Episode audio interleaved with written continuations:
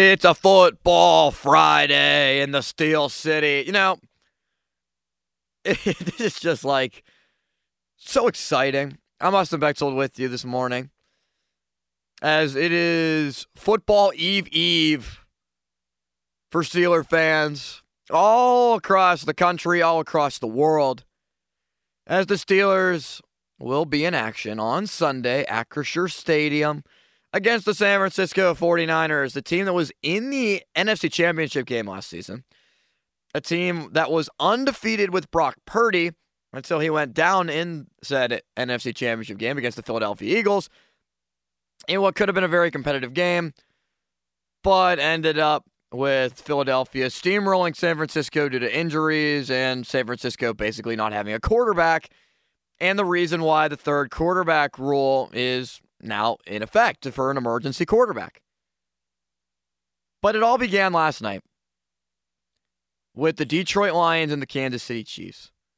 Now, I, me, as well as probably a lot of people, went into it saying that there is very, very likely any chance that the Chiefs at home, even despite Travis Kelce, lose a game to the Detroit Lions. Because remember, it's the Detroit Lions. I know last year they went on a roll at the very end of the season. They did start one and six. Dan Campbell the year before that went a very long time without winning his first game for the organization. And the biting kneecaps persona seemed like it was all a gimmick. Well, the Lions are not a gimmick the Lions, I don't want to say they're for real in terms of a Super Bowl contender, but the Lions are a for real NFL team. They should not be taken lightly anymore. And the Lions have earned our respect. The Lions have earned my respect. To be able to go out there, it's not easy. To go to Arrowhead, we know the success that Patrick Mahomes has early on in the season. He doesn't lose at home.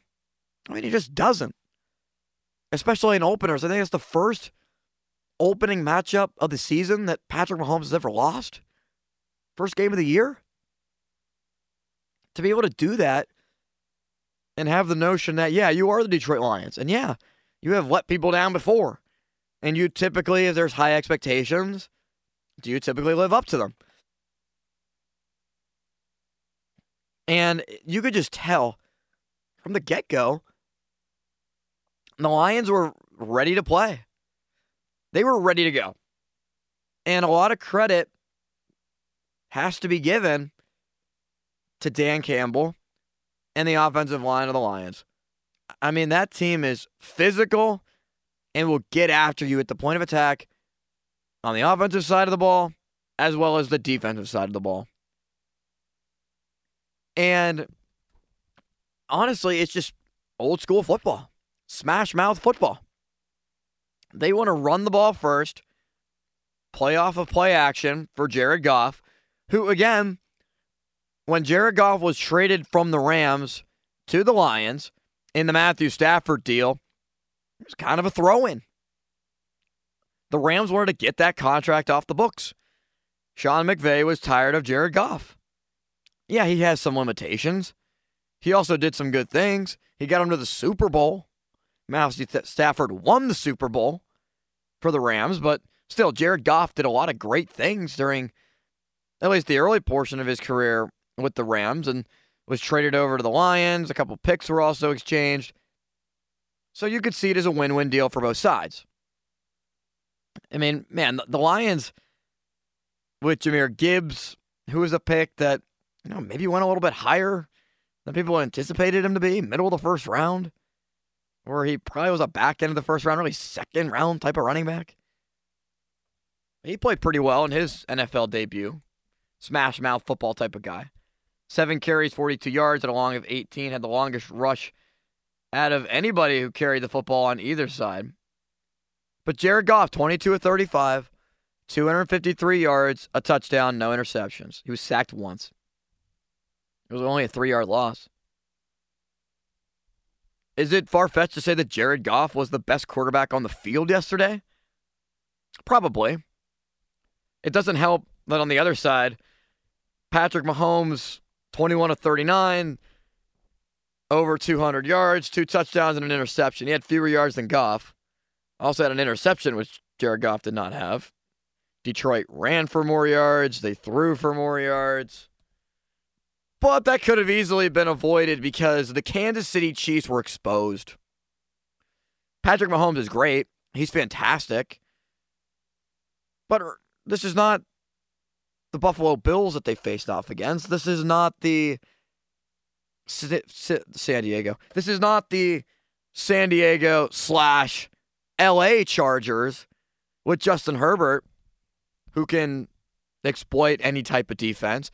This is not the Cincinnati Bengals, who typically have the, have the Chiefs number, other than last year to get to the Super Bowl. This was the Lions with a much improved defense. I like Jack Campbell at middle linebacker. They have Cam Sutton, Brian Branch, a name that should be familiar to Steeler fans from Alabama. Somebody that was a target at 32 for the Steelers, maybe even at 17 before the Steelers traded up to get Broderick Jones at 14. He had a 50 yard interception back to the end zone, a pick six, third pick six of Mahomes' career. And also, part of it is the Lions receivers made big plays. Josh Reynolds, four catches for 80 yards. Amon-Ra St. Brown, the first touchdown of the season in the NFL, six catches, 71 yards. Sam LaPorta, their tight end, five grabs for 39. Kalif Raymond had a 20 yard grab. And the Kansas City wide receivers, without Travis Kelce, look to use a Mike Tomlin term, JV rather than varsity. They didn't even look JV, they were the freshman team out there. They were backups on the freshman team. Marquez Valdes-Scantling, two grabs for 48 yards. Justin Watson, two catches, 45 yards. Watson, a South Fayette native, South Fayette grad, won the Super Bowl last season. Noah Gray had three catches for 31 yards. Isaiah Pacheco, four catches, 31 yards. Hmm, so who is not on that list? Well, Juju Smith Schuster is no longer here, now in New England, nursing a little bit of injury problems and injury concerns. Skyy Moore, who's a high draft pick, Shady Side Academy guy, WPIAL guy, Skyy Moore, Western Michigan, another guy who was potentially rumored to be going to the Steelers in the last season's draft. He didn't have a catch. Skyy Moore did not have a grab. Kadarius Toney, he had one catch for a yard. I mean, those were supposed to be two of the biggest guys in this offense outside of Travis Kelce. And now, at the same time, when you look at it, this game can say a lot about the Detroit Lions and also say a lot about the Chiefs at the same time. I think it says more about the Lions than Kansas City because you also have to factor in that Kelce did not play. And the expectation, as it was said on the NBC broadcast last night, is that Kelce, their Chiefs are optimistic that he will be able to give it a go coming up next week. So this could just be a one week absence for Kelce. If the Chiefs played on Sunday instead of a short week on Thursday, because he was injured in practice on Tuesday, maybe he would have been able to suit up. Even if it was in a limited capacity. Having a Kelce on the team for the Chiefs, having Kelce out there, is clearly better than no Kelce. Mahomes didn't look right. He looked uncomfortable not having Kelce as a security blanket over the middle of the field. Plus, the second season without Tyreek Hill, big play, explosive guy. But the difference between the Lions receivers, another difference compared to the Chiefs receivers, the Lions receivers made big plays in big moments. the Chiefs shriveled in them. Skyy Moore, multiple drops, third down drops. Kadarius Toney had so many drops. It was awful. It was so bad that in the middle of the game, the PM team, fantasy team with Chris Mueller, Andrew Fillipponi, and Donnie Football cut Kadarius Toney from their team. Malzi was saying how much he loves his fantasy team, the defending champions in our fantasy league, and yeah, they cut Kadarius Toney in the middle of the third quarter. Might have been the fourth, but regardless, in the middle of the game and you cut him. He had one grab for a yard. Skyy Moore didn't have any catches. And it's not like they weren't targeted. I mean, they were trying to they were trying to get the ball to both guys. Skyy Moore had three targets. Kadarius Toney had five targets. Five target, eight targets, and they combined for one catch. So this says more really about the lack of explosiveness and the lack of production, maybe the lack of proven commodities on the Chiefs than anything, especially without Kelce. If Kelce's not there, it's a completely different offense. It's a completely different team. Patrick Mahomes is, you know, he does alien like things, but he's not an actual alien from a planet that you want a made up planet. Planet Bling Blower, let's call it. Something made up with a weird name. Mahomes might act like he is somebody from a far, far away universe, but if guys can't catch the football, there's nothing he can do. He can't throw it and catch it and run with it at the exact same time. So I feel for Skyy Moore being a WPIAL guy. Two WPIAL guys in that Chiefs receiving corps, which is really cool. Both Super Bowl winners from last season. Skyy Moore in his rookie year. But Kadarius Toney, man, it did not look good. If there would be any concern over the two, I saw some people pointing to Skyy Moore. You should be more concerned about Kadarius Toney. Just the, the thing that has stuck into my mind with Toney, there were concerns with him in the locker room with the Giants, and there were drops when he was a very high draft pick out of Florida, and they traded him away to the Chiefs uh, during the season last year. But also Skyy Moore, I mean, those are balls that he should catch balls that were right there that Mahomes put it on him. He just did not make the play. That's a very this is very alarming if you're a Chiefs fan. Because yes, you're gonna get Kelce back. Mahomes had a ball that was tipped. It was off the hands of Toney, right off of his hands. Really should have caught it. And it went into the hands of Brian Branch for a 50 yard pick six. That was part of how Detroit scored. Now, another critical moment of the game was fourth down for the Lions, fourth and two. They decided to go for it at the Kansas City 40 yard line. And instead of running the ball, Dan Campbell right away looked at his offense and yelled, Go, as you can see on the NBC broadcast, panned right at Dan Campbell. And the Lions decided to throw for it, even though they have what could be a top five offensive line in football this year. David Montgomery and Jahmyr Gibbs. Gibbs, who they used a first round pick on. Montgomery, they gave a pretty chunk of change to to come over from the division rival Chicago Bears.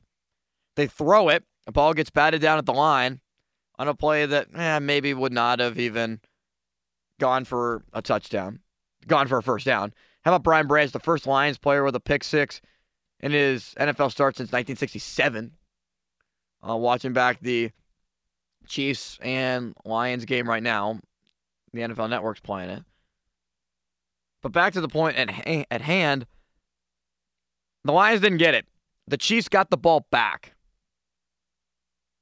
And Mahomes had a chance to basically put this one on ice. Ball at your own 40, over two minutes left, all three timeouts, the two minute warning. All you need is a field goal. Typically, if that's what happens and you don't get a first down, if you're the Lions and you did get one, you need to get two first downs.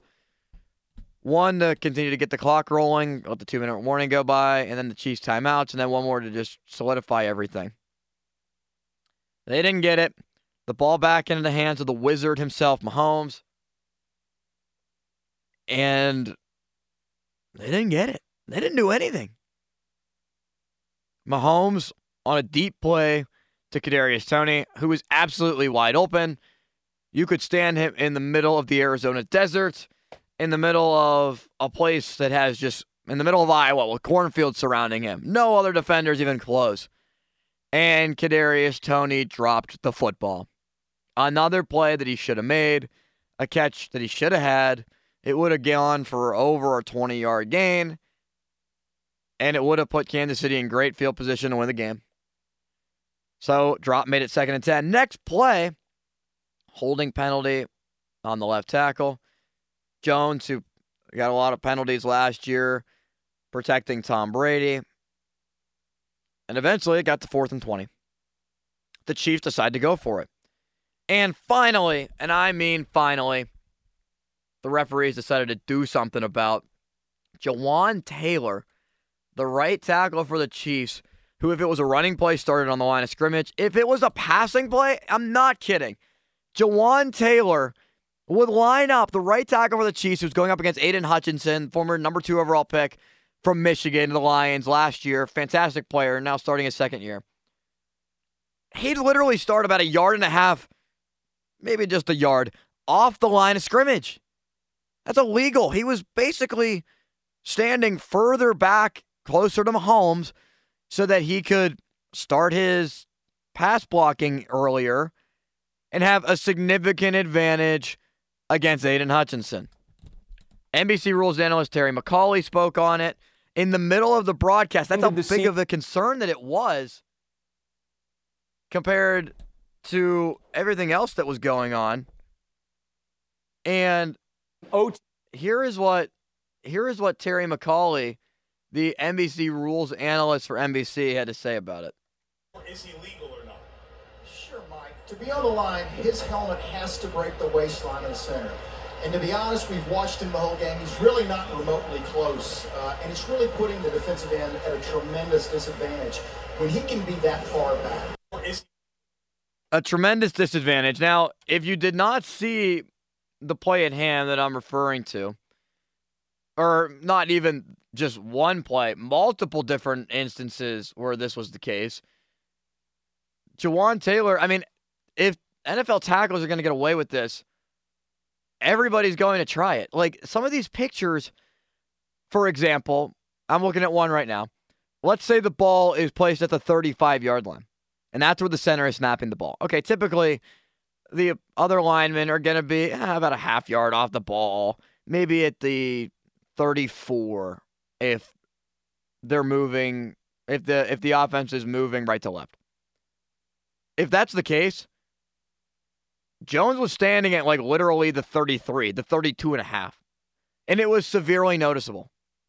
Severely noticeable. Let's call it the 33, about two yards off the ball. And it made for something that just, A, was not right for the offense to be able to get away with. And two, for any opposing defense, how are you going to potentially try to stop that? Like, literally, he is so far back in the stance and he's still getting an early jump because he's watching the football and right away knows when the head knock comes from the center. He's starting. He's starting to rock back. He's already starting his move back to Mahomes in the pass protection.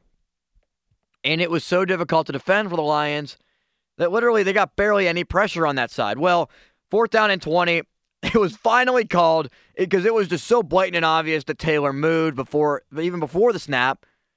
It was about a second before the snap instead of like a half second before, which was not being called in the first place.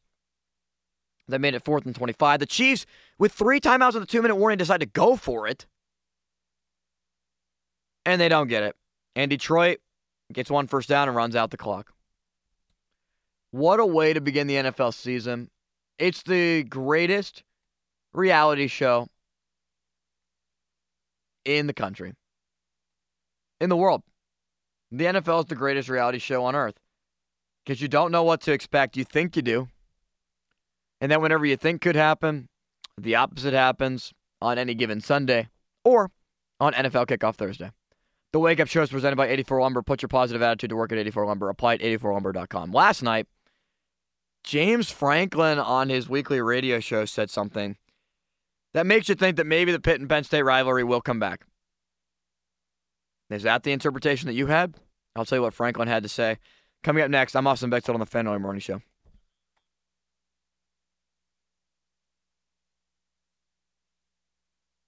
Oh, we're waking up on a football Friday. I'm Austin Bechtold with you. It's the Fan Early Morning Show.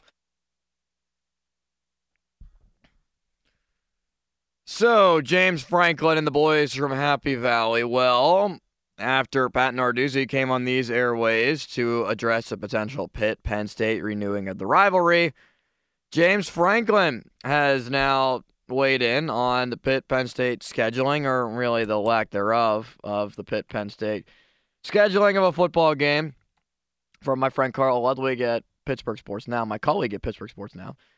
A colleague asked Franklin on Thursday night, it was his weekly radio show, if there was a chance that Penn State would renew the series against Pitt, West Virginia, and Syracuse was also thrown in there in the near future. So Franklin did not sound really interested in scheduling, according to Carl, and any out of conference rivals pretty much at this point in time. And he said, quote, the more conference games you play and the less regional the conferences are, then those games become more and more challenging, Franklin said. I mean, that's pretty true. Quote, and then you have to see do they make sense? Well, the fan followed up by saying that, you know, regional rivalries could help fill Beaver Stadium. Don't know if that's the case. But again, Franklin remained tentative. That shouldn't dictate whether we play them, Franklin said. If it's the right thing to do for our conference, if it's the right thing to do for Penn State, then I'm more than open to doing it. I think our ADs can get a conversation, get on a call, and talk about it. Now, you got to remember that Pat Kraft is the new AD at Penn State. Been there for just over a year now. So it's a different situation than in previous times when the Pitt and Penn State rivalry was last scheduled and last played. So when it comes to the Pitt and Penn State games, Franklin brought up attendance, which is often often brought up by the Penn State side, and whether or not it would be a fair exchange, quote unquote, that makes sense from the Penn State perspective. He said, quote, the thing I do know is when we went and played at Pitt, it was the second largest, if not the largest sporting event in the history of Heinz Field.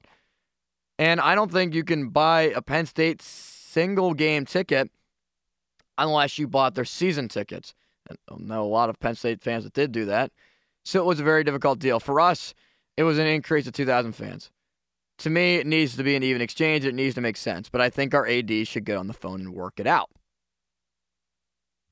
Now, that is that last part is something. But I think our AD should get on the phone and work it out. It has been seemingly the case that James Franklin has been hesitant for this rivalry to be played, and that you know the ball is kind of in his court, and that it's up to the Penn State administration and James Franklin is a big call that this game is not being played. That's what a lot of people have said, and that's pretty much what Pat Narduzzi insinuated by saying when he talked to Pony and Mueller a couple weeks ago, "quote You'd have to ask James Franklin. My call is let's go. We've called. We've asked." So Franklin's saying, I think our AD should get on the phone and work it out. Well, clearly Pitt's called and Pitt is asking. So I'm fully on Pitt's side here. I think, you know, Penn State is the one that does not want the game to be played. I don't know if James Franklin truly means that the AD should get on the phone and work it out. I don't think he wants the game played. I think Pat Narduzzi wants it played. Narduzzi is a competitor. He is somebody, as Jonathan Gannon said in that video with the Arizona Cardinals we talked about earlier this week on the morning show, he has that fire in his belly. He has that will to win. And he doesn't care who's on the other side. Narduzzi's up for the challenge. And I respect that. I really do from Pat Narduzzi. And, you know, Narduzzi mentioned how he knows Pat Kraft. He likes Pat Kraft, the AD at Penn State. So maybe this is something that gets done. But non conference schedules have already been worked out a lot of them down the line for five, seven years, at least a couple of games. And with conference realignment continuing to shift everything around, this this is just going to be so difficult to make happen. To the point where I hope at some point you just have a Pitt, Penn State, WVU facing off against each other every year. Rotate Cincinnati in there as well. Because, I mean, this conference realignment crap is going to continue to just make things all over the place and spiral it. And I mean, who knows what's going to be the next result. But this game needs to be played. And I don't know if it's just PR talk from Franklin. It probably is. I mean, does James Franklin really believe this? I don't think so. It would be an increase in 2,000 fans. That's true. Penn State sells out Beaver Stadium all the time. They're going to get 100,000 fans at most games. If Pitt's there, they're going to get 110,000. They had the fourth largest crowd for West Virginia in Beaver Stadium history. I mean, that, that's what Pitt's going to draw too. So it helps Pitt out more than it does help out Penn State. If they can figure out a way for the tickets to not be a season ticket and make it a single game, even if it is a little bit more expensive, okay, just make the game happen. I mean, it's just a bunch of ridiculousness that this thing is held up the way it is. all because you're not in the same conference and all the money involved. And college football is just becoming so corporate. It's just wild. But it's the reality of football these days. It sucks. It's terrible. I don't like it, but that's just the way that it is right now. And it's going to take probably Penn State giving in a little bit. I know I would imagine that Heather Lyke, in the conversations that I've had with her previously and working basketball games, would be very willing and probably wanting to have these conversations. And Narduzzi said, We've called, we've asked. Let's go. Let's do it. Let's see if this gets going. Final thoughts coming up on the Steelers. Fan Morning Show. I'm Austin Bechtold with you, Sports Radio 937 The Fan. I'm very excited. You know, it's the, it's the first one, and it's at home. You know, I used to be a kid going to these games, and now my dad's gonna watch me, and he's gonna be in the stands. So it's a blessing. I can't wait for it. Joey Porter Jr. is ready to go for Sunday. Final minute with you here on the Federal Morning Show. Steelers prediction. I think the Steelers are going to go 11 and 6, maybe 12 and 5. You know what? Because I picked the Steelers to win the division. I'm going to stick with 11 and 6. That might get it done. I mean, the AFC is so difficult. The Chiefs could tie the Steelers at 11 and 6, and I think the Steelers could have the overall tiebreaker based on divisional record. But I think the Steelers will finish 11 and 6, official record prediction. I like the Steelers this Sunday as well. I don't like them as much with Nick Bosa playing on the other side for San Francisco. But I don't think George Kittle's going to play. And I like the Steelers overall this season. I like what Kenny Pickett brings to the table. His overall abilities as a passer and the way that he just the way that he's matured and can run this offense. And if Matt Canada actually allows him to run it the way that we think he can, this team isn't allowed to do great things. I'm Austin Bechtold, Fan Early Morning Show. Didn't get to talk as much Steelers as I would have liked because of that James Franklin news and reaction to last night's game, but I like the Steelers a lot. Um, three things that I want to see. One, Kenny Pickett go out and score a touchdown on the first two drive on one of the first two drives. Two, I want to see if Joey Porter Jr., Keanu Benton play significant time. I want to see how much they get into the game. And three, 24 17.